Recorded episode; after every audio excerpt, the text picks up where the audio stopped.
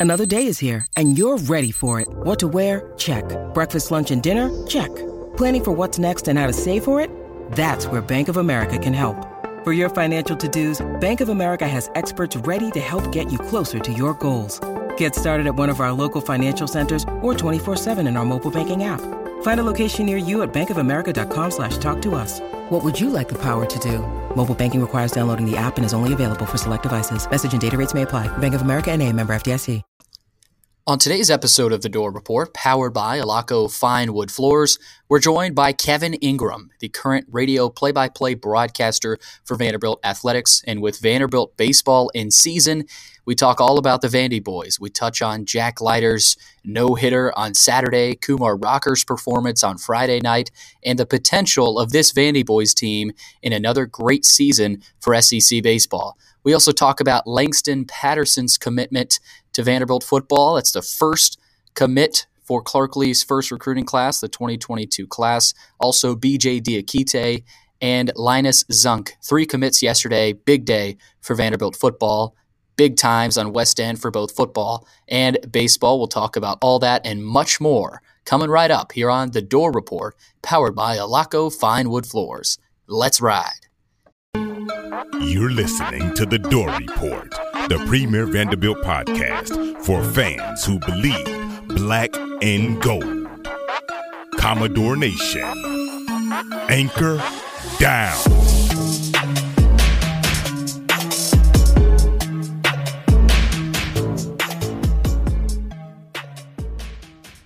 Welcome back into the Dore Report. It is episode 76.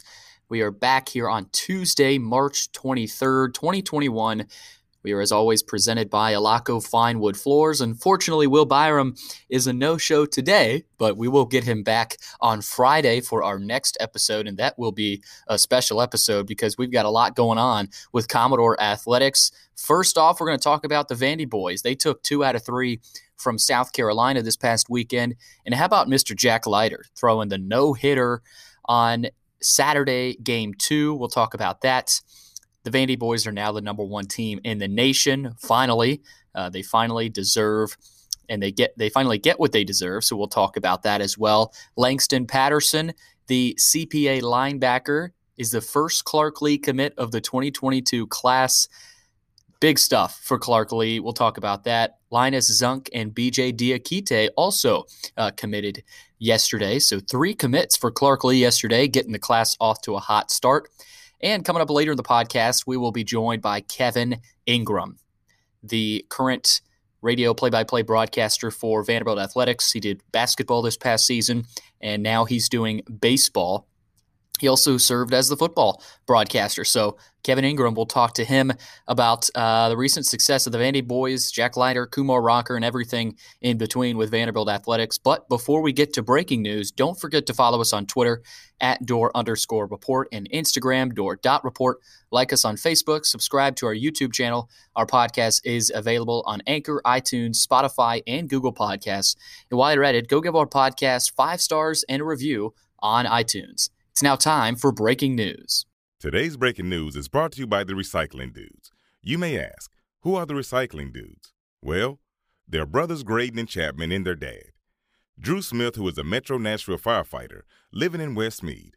The Recycling Dudes recognize the need for a service that would take glass to the recycling for busy homeowners who care about our environment. They pick up your glass, separate it, and take it to be recycled. They offer monthly service as well as one time party pickup, starting as low as $10 per month. All you have to do is sign up on their website at recyclingdudes.com.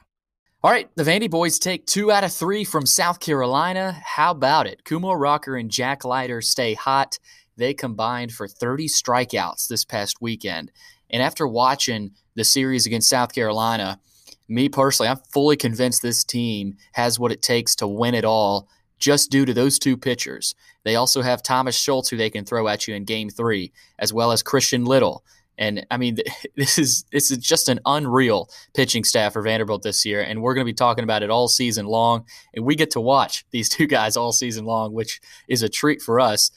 But going to game two, kind of fast forwarding, we'll talk about Rocker's performance in game one. That was nothing new, but there was something new that happened in game two.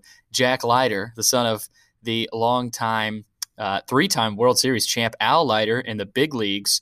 He threw a no-hitter in Game Two. That was the first regular season no-hit outing in program history since 1971 and first in an SEC conference game since 2016. Now, a lot of you might be saying, "Hey, Billy, don't you aren't you forgetting about Kumar Rocker's no hitter in 2019?" Well, that was versus Duke in the Super Regional.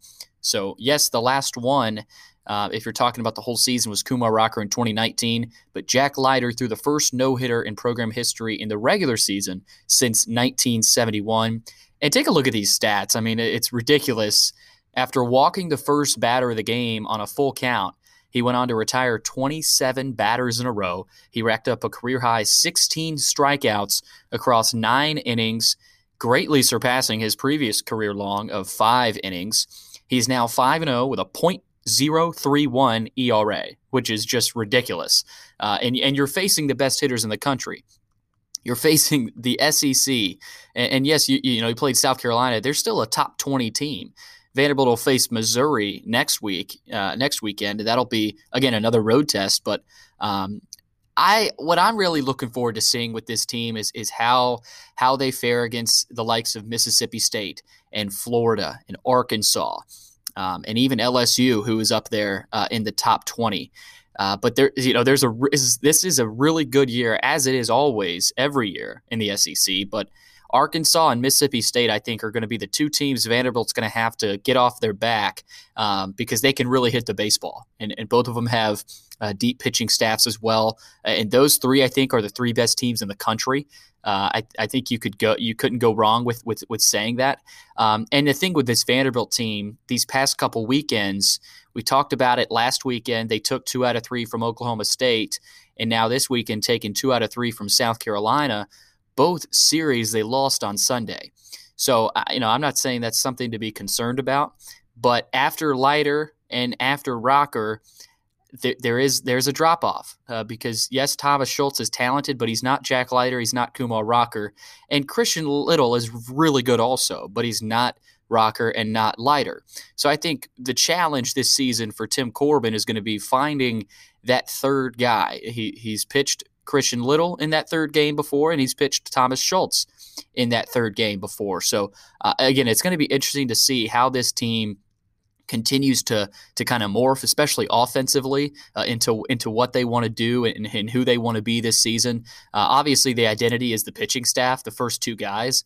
Uh, but coming out of the bullpen, I mean, Hugh Fisher is is unstoppable as well. Luke Murphy has been big time, uh, kind of you know saving a lot of these games, a lot of these victories, and and you know it's it's just so, it's so fun to watch a group of uh, this this this many talented pitchers go at it in, in this this type of conference uh, because you look at it, there's going to be a lot more um, teams that come to come to the plate facing Leiter and Rocker, and they're going to have to continue bringing their A game. There's no slacking off, and then especially once you get to a regional and super regional time, it's going to be time to go. It, it really is, and, and Kumar Rocker is a guy that he seems, especially after the no hitter, kind of overshadowed overshadowed by by Jack Leiter. But but we will see uh, again how these guys continue to progress, and and that's kind of been the struggle. if you want to nitpick, losing that game three, the past two series, we'll see if they can get a sweep in next week against against Mizzou. Actually, tonight they play Lipscomb at home, so six thirty uh, Central Time first pitch against the Lipscomb Bison. And as I mentioned, the Commodores are the number one team in the nation now, according to D1 Baseball. That's one of the highly trusted uh, sites in, in, in, all of college baseball. So again, that that's finally. I mean, it's it's it's something you look at all year. And Vanderbilt, it probably should have been ha- probably should have been done a, a long time ago, but they they finally overtook that number one spot from Arkansas, and the Commodores are number one in the nation. All right, let's roll on here to football. And Clark Lea has just got his guy, Langston Patterson, a three star inside linebacker from CPA. He's a junior this season, obviously, in the 2022 class, 6'1, 215. And this is huge. This is a massive get for Clark Lea to kick off this 2022 recru- recruiting class, the first class for Clark Lea. This is an important get because it's huge to get an in-state guy and and keep him in Nashville and then get him, uh, you know, to to hopefully recruit more players from the mid state and even uh, statewide, uh, because you know, you know, you know damn well that he he has relationships with a lot of really good players in the state, and and he's at, at, his position, he's one of the best. He's he's top twenty in the country, top twenty inside linebacker in the country. Um, he's he's a top twenty player in the state of Tennessee, and he could move uh, further up as well. And he's a three star right now, but everyone I've talked to so far firmly believes he's going to be a four star by the end of next season. I mean, he chose Vanderbilt over Notre Dame, Tennessee, South Carolina. I mean, Arkansas. I mean, he chose Vanderbilt over some big time offers. And I love some of these quotes he had.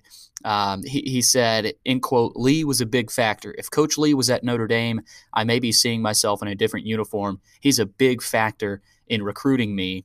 Uh, again, like I said, he chose Vanderbilt over some big time schools. He also said, in quote, there wasn't a better culture out of those schools. Then you look at the coaching staff and the kids, and also just playing in the SEC has been a dream of mine since I was a little kid. But listen to this one. Here's Langston Patterson talking about Vanderbilt in the future of this program. In quote, I'm ready to get Nashville booming. I want to help Coach Lea make Vanderbilt an SEC contender and a national contender. I believe he can do it.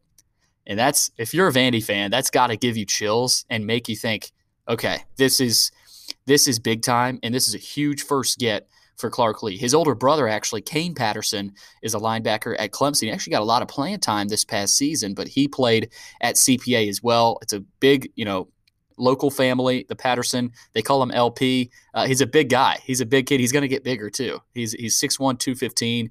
Uh, again, he'll probably be around 220 uh, by the time next season, maybe even more. Uh, but he's got good good speed, good, good. He's an attacking linebacker, and I'm really looking forward to seeing him in the black and gold. Yesterday, there were two other guys that Vanderbilt um, was able to get commitments from. BJ Diakite from Pinson Valley High School in Pinson, Alabama, six foot three, 210 pound athlete. He, he does play linebacker, but he's an athlete. He's a long, uh, speedy, rangy uh, athlete. And if you remember that high school, the name of that high school and the name of that city in Alabama, Pinson, Alabama, that's where Zach Cunningham is from. And I think this is a genius move by Clark Lea to attack Zach Cunningham's high school and say, hey, you want to come be our next Zach Cunningham? Let's do it. Let's make it happen. And, and hopefully that that's what BJ Diakite is able to turn into. And this is this guy, I, I, hate calling him a project type of player, but he's an unrated guy. Um, you know, this Vanderbilt was his only uh, D1 offer, but this is the kind of guy that Clark Lea should be able to develop. And, and two, three years down the road, he's a Zach Cunningham type of guy. And then Linus Zunk out of Rabun Gap Nacoochee School in Rabun Gap, Georgia. Interesting name there for that high school. Um, he's a defensive end, really long and rangy guy, six six. like the word rangy today, six six two thirty five. Again, another unrated guy. But if you look at these two guys, Six three Diakite, six six Zunk. These are long players that, if as long as they get bigger and develop and get in the weight room, these guys can be really good players on the defensive side of the ball. And these are three defensive guys, likely. And Diakite is an athlete, but I, I, would believe he would be a linebacker of of sorts uh, or defensive player of sorts there.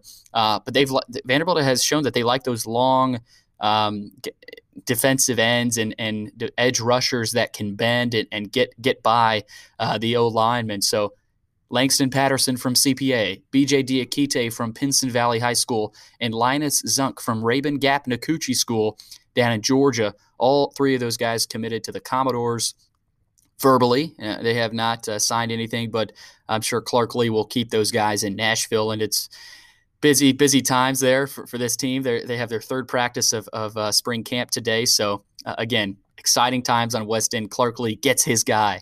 All right, coming up, Kevin Ingram, the play by play broadcaster for Vanderbilt Athletics. He served as a football broadcaster this past fall. He worked the basketball games as well, and now he's working the baseball games for the Vanderbilt Commodores on 93.3 FM. We will talk to Kevin Ingram coming right up about all things Vanderbilt Athletics, but especially the Vandy boys and their series victory over South Carolina. We got Kevin Ingram coming right up here on the Dore Report, powered by Alaco Fine Wood Floors. Before we get to the Kevin Ingram interview, it's now time to send it over to Gary Scales for a few words on our presenting sponsor, Alaco Fine Wood Floors. No matter what style you're going for, you can trust your flooring job to Alaco Fine Wood Floors. Take a walk through the woods in your home every day. Get your flooring job started today by calling 615 356 0303. Alaco Fine Wood Floors. Craftsmanship you can stand on. Welcome back inside the door reports on, alongside Kevin Ingram, the radio host and play-by-play announcer for the Vanderbilt Sports Network on the Learfield IMG College and SEC Network Plus. He's also a Blue Ribbon Associate Editor, also the host of the Commodore Hour on Monday nights. So, Kevin, I, I'm sure. I mean, you're staying busy. You're always staying busy as usual. I, I am. I can't figure out uh, what day it is or who we're playing, but I know there's usually a game or a show or something to do. But uh, it's a good problem to have. It, it certainly uh, beats the alternative. And you know, with the the way the last year has gone, it's been uh, kind of a difficult year. You think back to, to March this time last year. Uh, just very thankful to have these opportunities. It's really cool. No doubt about it. And obviously, this season is always a fun time for Vanderbilt fans to kind of sit back, relax, and, and watch another great Vanderbilt baseball team because this is one of the better. This is one of the better ones. I think a lot of Vanderbilt fans are realizing they've got something special with this pitching staff. And you have been there. You've been in the park. You've been in mm-hmm. the press box at Hawkins Field. And you know we had Max Hers on uh, a few podcasts ago, and he has not been able uh, to be there. So you're kind of uh, you know in an interesting uh, perspective there, being in the park, taking in that atmosphere. I'm sure you've been to games, you know, before when it's been packed and you know, yeah. regional games, super regional games where the atmosphere is awesome. What's the difference between you know this season and kind of seasons past? Um, is there is there a huge drop in the atmosphere? Yeah, there is. I mean, it, it, a series like what we saw against South Carolina this past weekend, that would typically have been a packed house. I mean, all the way around the infield and probably a whole lot of the outfield bleachers too. Um, you know, there's a certain percentage of fans in the stands, so there, there are a few hundred people there, but it's certainly nothing like it would typically be. Um, the the ones who were there over the weekend, they got to see some good baseball. And that Friday night game was a terrific game, mm-hmm. and kind of overshadowed certainly by the uh, no hitter on Saturday. But the Friday win three to two was a, a great game. Uh, South Carolina rallied and got him on Sunday, but the, the no hitter was really something special to experience, and uh, it, it, was cool to be there. But uh, as far as the atmosphere goes, uh, I really hope they can uh, open things up and let fans in maybe a, little more at a time as the season goes along. But uh, is just thankful for the ones that are in the house. No doubt, and and for you, you're able to watch a, a, potentially pro guys who some people are even saying by the end of this major league season could get opportunities after you know they they, they whether if they win in Omaha or not get in the draft. Yeah. There's there are two of those guys that have those opportunities. From what you've seen, how how different eh, you know how different is eh, are these two guys from maybe some of the past Vandy pitchers because they've they've had a ton of of guys come through the program. So what have you seen from those two guys in particular that kind of you know separates them? Are you talking about Kumar Rocker and Jack yes, Leiter? Yes, obviously, yeah. Um, yeah. Vanderbilt's had some amazing pitchers over the years. I mean, you under Tim Corbin, you go back to like Jeremy Sowers is sort of the first one. You had David yeah. Price. I mean, you, you, think about you know up to more recent in, in the majors. Walker Buehler played on the world champion Dodgers. I mean, there there have been tons of guys that have uh, come from this program and pitched in the big leagues, but these two are pretty special. There's no question about it. Uh, Kumar Rocker has been the you know the Friday night starter. That this past Friday was about the only Friday night start he's made. The season's been so messed up with yeah. weather, but uh, you know just that that great power stuff. And this year he's added the throwing the cutter more, which uh, just makes him even more dangerous. Uh, when you can throw mid to upper 90s fastball and then land that slider in the 80s and uh, and then now throw this cutter that, that sits right around 90. It's just a, a nasty old pitch, but uh, he was awesome on Friday night. He pitched eight innings, struck out 14, and uh, they they scored a couple runs. They scratched out a couple runs uh, to, to, get on the board. But uh, Kumar's been terrific. Uh, Jack Leiter on Saturday pitched a no hitter, walked the first guy, and retired the next 27. He struck out 14. It, it, was it was one of the greatest performances in the history of this program. It's funny. I've I've seen two no hitters, and I sat in the same place for both of them. Uh, wow. You know, the Rocker one against Duke in 2019, and then the one that Leiter pitched uh, back on Saturday. Yeah. Uh, those are the only two no hitters I've ever seen in person in all the games I've ever watched. Uh, wow. You know, major league or college or whatever. It's been hundreds of games. Those are the only two no hitters I have ever seen. But uh, to answer your original question, you might could see these guys in the majors by the end of the year. You know, we've seen it happen before where guys have pitched in the College World Series. There was one fellow that pitched, uh, I believe he pitched for TCU and then maybe pitched for the Royals yes. in the World Series yeah. a few years ago. Yeah. Um, but yeah, it's happened before, and I wouldn't be all that shocked. These guys have serious stuff, major league stuff. Now you got to remember they're still really they're young guys. There's yeah. no question about it. I mean, Jack Leiter's a, a true sophomore. Kumar Rocker's been in the college game for three years now, but uh, boy, it's some amazing stuff that those guys bring. It's, it's just remarkable how hard they can throw and, and, just the way they, they work off that fastball. It really is. And I think something that's really interesting about these guys, Kevin, is is the they don't really show a whole lot of emotion. You know, so you know they they are very young. But Kumar Rocker, I mean, he'll he'll strike a guy out, fastball, fastball, curveball, and just kind of you know walk around, get catch the ball, uh-huh. and, and get right back to it. And Jack Leiter too after the no hitter. I mean, you know, not yep. a ton of emotion, uh, but I think for both of them, they show the emotion when they earn it, when they feel like they've earned the mm-hmm. strikeout. And I think Kumar Rocker uh, said had a quote, uh, said that quote. But what it, what do you think that does say about their maturity and kind of okay, they get a strikeout, but they're not getting too high on themselves, and and, and it seems like that is kind of a a theme for the, some of these a lot of yeah. these Vandy teams. They stay you know even keel, don't don't show a ton of emotion, and they just get the job done. I think that's a trademark of this program, really um, you know, you show emotion at the appropriate times, get fired up when something big happens. But like after that eighth inning on Friday night, Kumar Rocker comes on the off the mound. He's kind of pounding his chest because he, yeah. he knew that was that was the end of his night. Uh, right. Uh, he talked him into basically coming out for the eighth. He told him, "No, I'm, I'm not coming out. I'm not going to pitch you one more inning." They were ready to take him out. not leaving. but uh, yeah, and then Jack Leiter after that no hitter, you couldn't tell if he pitched no hitter or, or, what happened. But uh, you know, he, I saw him doing the uh, interview on the SEC network after it was over with, and uh, he was just kind of low key about it. But, yeah you know, they like I say, they just get excited at the appropriate moments, and, and I think that's something that's just part of this program. The expectation is there that you're going to win and be successful, yeah. and uh, so the, that that's kind of what you get out of these players. And uh, I, know, I, I, think I think they go about it the right way, where mm-hmm. they enjoy the moment, but don't enjoy it too much because yeah. they're they're loftier goals uh, down the road. Certainly you talk about act like you've been there before. They really right. live that out. they really know, do. Yeah, they, they, definitely act like they've been there before. Yeah, no doubt. And and you know, you talk about looking down the road. The SEC is really good, and you're going to see a lot of really good teams come into Hawkins Field. Um, and and are you traveling with the team too, Kevin? I am. Yeah. Okay. Uh, yeah. I mean, well, not not necessarily with the team. I, I have to travel separately right, right. because of the COVID restrictions and things, but I am going to the away games. Uh, right. I'll and be at I'll be at Missouri uh, on Thursday. What a privilege! I mean, for you to uh, this is one of the the better Vanderbilt teams. I, I think at least pitching. But the question is, how does how do they develop hitting offensively? We've seen Tate Kolwyck, Jason Gonzalez, Cooper Davis, guys kind of mixing it up. You never really know mm-hmm. who's going to step up to the plate and and make the big play. Uh, you know, to kind of towards the end of the game. Uh, so Kevin, from what you've seen, I think a lot of Vanderbilt fans are in a position of, you know, who's the guy? Who's the guy offensively to kind of step up this season? From your perspective, who are a few guys to watch for and kind of keep an eye on offensively, um, you know, to kind of see, okay, if, if they're play, playing well, having success, this team's going to follow usually. It's been pretty interesting, really, because Dominic Keegan got up to such a great start. Then he had to shut it down for a couple of weeks with COVID. I mean, he was among the SEC leaders in like every single category. Um, you know, you, you, had a really nice stretch by Carter Young, who started the season off with a long hit streak. He had a 16 game hit streak stop uh, against Belmont last Tuesday. Um, you've had Isaiah Thomas start to get hot and really swing the bat. Uh, man, when that guy gets rolling, he's he, got a he's bat. As talent, yeah. He's as talented as anybody in the country. He can do a lot of things on a baseball field. I've been really impressed with the bottom of the order, to be honest. Uh, you know, Tate Kolwyck has hit kind of that seven spot, and Ricky Bradfield eighth, and, and Jason Gonzalez ninth they've done a lot of damage in those spots. They moved Kolwyck up to cleanup after he had two home runs on Saturday right. and moved Bradfield up to the leadoff spot.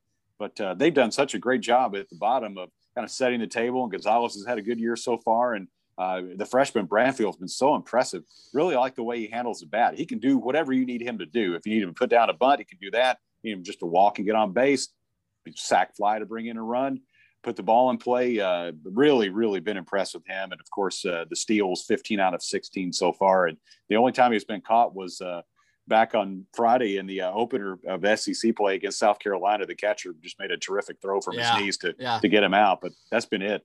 Uh, yeah. It, it's, it's just been a little bit of everybody to, to answer your question.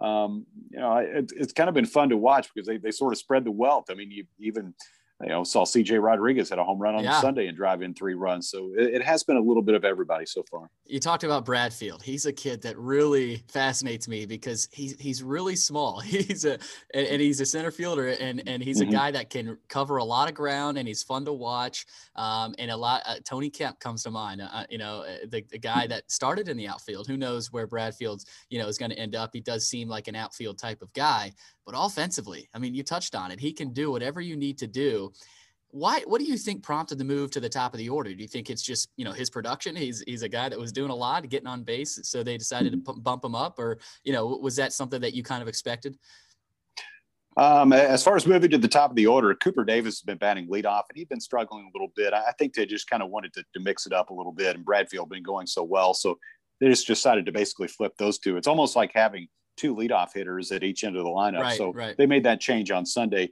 Um, as far as where he's going to end up, I'd say he's starting out in center field, and he'll probably end up in center field. Uh, uh, that that seems to be his spot. He is so good in the outfield. I mean, he makes veteran plays for a guy who's you know 18 games into his college career, mm-hmm. uh, right out of high school. He just seems like he takes the perfect line and angle on every ball, and he's really made some nice plays. Just you know, ones that he makes look easy just because he has great speed, but it's more to it than just the speed. He, he really knows how to play the position. He's looked great. Um, he reminds me, and, and this is a, this is a guy that would go back, maybe show my age a little bit, you know, going back to the '80s. Willie McGee, who used to play for the Cardinals yeah. and played for the A's.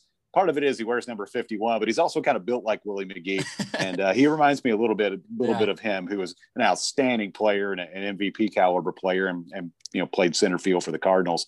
Um, but yeah, I've been really impressed with Enrique Bradfield so far. He's been fun and just just scratching the surface on what that guy's going to yeah, do. Yeah, he's just bursted onto the scene as a guy that that is really looking, you know, Vanderbilt fans looking forward to watching him, keep watching him. And it seems mm-hmm. like he's one of those guys that has kind of morphed into the Corbin prototype. Uh, you know, yeah. it seems like Carter Young also at shortstop. Yeah.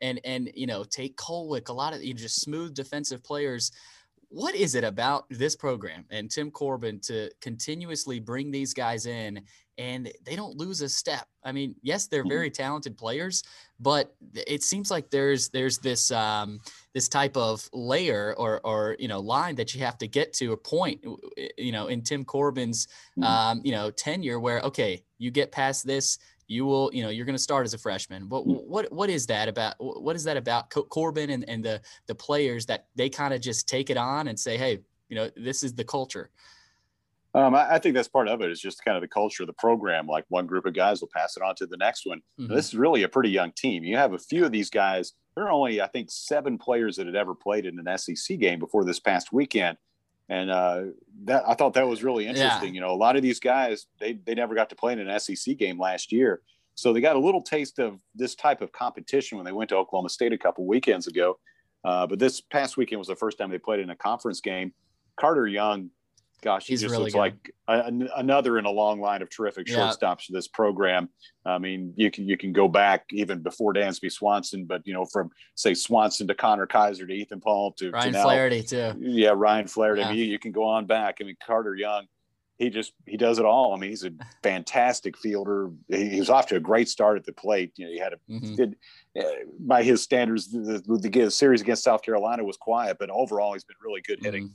Uh, shows some power from both sides, a switch hitter. Uh, just gosh, he just looks like he's going to be an awesome player.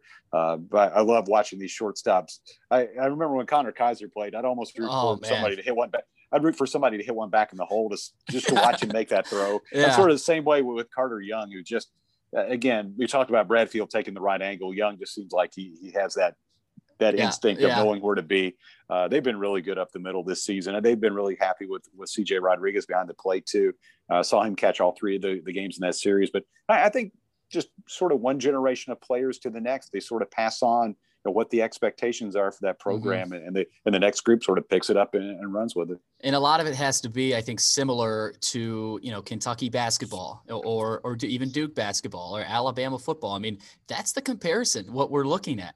I mean, these yeah. guys they're they're getting them to the NFL at Alabama as well as Kentucky for basketball, and you know they're watching the games on ESPN when it when it comes time March. They're watching those like high school players. You know they watch those and they're aware. And I think Tim Corbin, along along with Brooks Webb, who, you know, I know you know mm-hmm. him very well. Um, oh, yeah. Um, you know, covering him a lot, talking to him. he does a tremendous job. And he's kind of the, I don't want to say secret weapon, but you know, he's kind of behind a lot of the juice that makes this program run.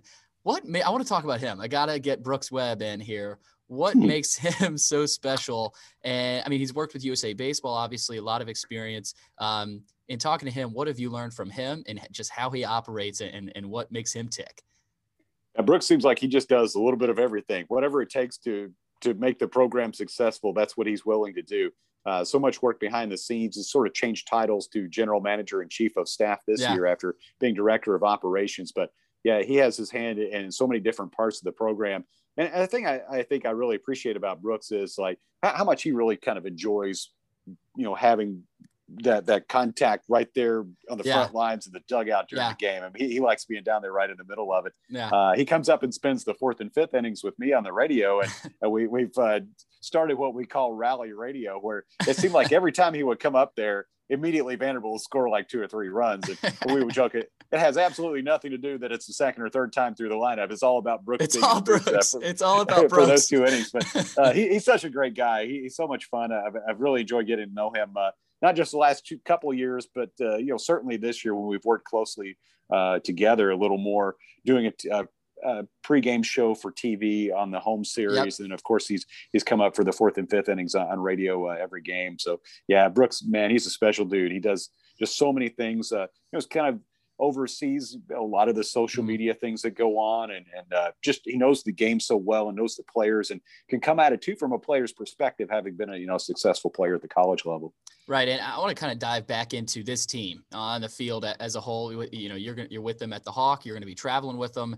Um, you know they, they got to play mississippi state and they, they, they might see arkansas um, as well in the sec tournament down the road. So do, where do you think they stand at, this point, Kevin, with those two teams? I think you know a lot of people would agree. Mississippi State, Arkansas, LSU's up there as well. I mean, there's five SEC teams in the top five. Uh, that, you yeah. know, they're they're seeing good good talent uh, week in week out. Where do they stand in terms of the pecking order in the SEC? They're number one in the country, uh, but again, they haven't seen Mississippi State. They haven't seen Arkansas. So, from what you've seen so far, uh, where do they stand in the SEC? It's really kind of hard to say, Billy, because they you know they, they haven't played those teams and you haven't seen you just kind of seen a really small sample size of mm-hmm. SEC play. Yeah, the top five are all SEC, Vandy and Arkansas, and you got Mississippi State and Ole Miss and Florida, which we will see Florida not too far down yes. the road. Uh, we'll, see most of those other teams. Uh, you got Tennessee's ranked, uh, LSU's ranked, South Carolina's still at the bottom of the rankings. So, I mean, you got eight teams from the league that are in the top 25 in the, uh, the D1 rankings. Um, I, I, just to be honest, I'd almost have to see like a few weekends of SEC play right. where you, you really start to see what these teams are about because they play so different levels of competition in the non-conference. You might have one series or maybe a little more than that against somebody, you know, who's a, a big time opponent from mm-hmm. a, a, power conference. But like I say, it's kind of all over the map as far as who these teams play, either on the uh, the opening few weekends or the midweek games. But uh, just kind of looking forward to, to seeing these battles in the SEC. It is a it's a 30 game just all out trudge to the finish. I mean, it's it's unbelievable. These, these series are so awesome because everything is so tense and tight, and you know that that one game going one way or another can make all the difference in where you finish as far as the regular season and the seedings for the uh, the tournament down the road. Yeah, so that's why I like to say that game on Sunday even though Vanderbilt had already won the series, it felt so important. If you could get that sweep, it did. That that's that's so big. If you can win all three of those games as opposed to winning two out of three. Right. Yeah, and that's a success for South Carolina. That's a mm-hmm. positive, mm-hmm. sure. you know, momentum point for them to you know keep going out of the next series. And and like you were talking about, Kevin, down the stretch of this season, it's almost like the SEC begins to kind of beat it, beat themselves up. You see it in football mm-hmm. where they get down to the playoff and they might hurt each other with their seating in the playoff. So we could maybe see um, some of that. Kevin, I want to kind of end it now here with kind of a football baseball comparison. Obviously, they're sure. on two very different scales right now, but it seems like they've kind of worked together. Um, they, as in Corbin and Clark Lea, um, obviously with a great relationship. Um, Corbin has obviously sent uh, Casey Stengel in over there. I, I, mm-hmm. I, would love to see how that kind of came together. It would be a fly on the wall in that conversation, kind of working that out. But how um, how, how much of the imprint of of Tim Corbin's program do you think we might see in Clark Lea's program? Because I mean, if you're Clark Lea, why not? You know, why not take some of what Tim Corbin has done with the baseball program. Mm-hmm. And, you know, because he's been so successful there at a school like Vanderbilt, a lot of the same requirements for these players. So, do you think we could see a, a huge imprint uh, from Tim Corbin's program into the football program? Obviously, different sports, but how do you think he might uh, mingle that? Um, I, I, do think you could see that. And in fact, uh, you know, we were talking to Corbs before the season, and he said, "Yeah, we, have had conversations. Uh, Clark and I have, and uh-huh. you know, Clark Lea was a, a, college baseball player himself. You know, he played some yeah. at Belmont before he went to Vanderbilt to play football. But I, I think he may have may already be seeing some of that. I know yeah. in spring football, they're out there with you know jerseys that don't have numbers on them, yeah. that sort of thing. It's like that is a trademark there it fall ball and you know spring practice for for Vanderbilt. To, you know, getting yeah. ready for a season. You know, to kind of have them come out there and have to earn the the numbers and mm-hmm. that sort of thing. Um, but yeah, I, I think I would say definitely Clark is tapping into to Coach Corbin's knowledge and experience, and you know just how to win you know, in that place, in that environment, mm. and, and, taking some of that and, applying it to his football program. And uh, yeah, it will be uh, interesting to see how that that comes together as they move through spring practice here, and then when the you know the the preseason camp opens a little bit later in the year. No doubt about it. Can't wait. Uh, we'll, we'll, be talking a lot more about football, but the Vandy boys are, are the talk right now. And Kevin, got a game tonight. Uh, good luck with that. Mm-hmm. It's Lipscomb uh, for the Vandy yeah. boys. Uh, 6:30 first pitch there at the Hawk, and then uh, you'll be heading up to Columbia, Missouri. So uh, good luck with your coverage, and thank you so much for taking the time here on the Dore Report. Anytime, Billy. Always appreciate it. Well, that does it for episode 76 of the Dore Report. Huge thanks to our special guest, Kevin Ingram, the current radio play by play broadcaster for Vanderbilt Athletics. We talk all things Vandy boys, especially with their big series win over South Carolina this past weekend. You will not want to miss the next episode on Friday with another special guest that you will not want to miss. For myself, Billy Derrick, and our special guest today, Kevin Ingram, you've been listening to episode 76 of The Dore Report, powered by Alaco Fine Wood Floors.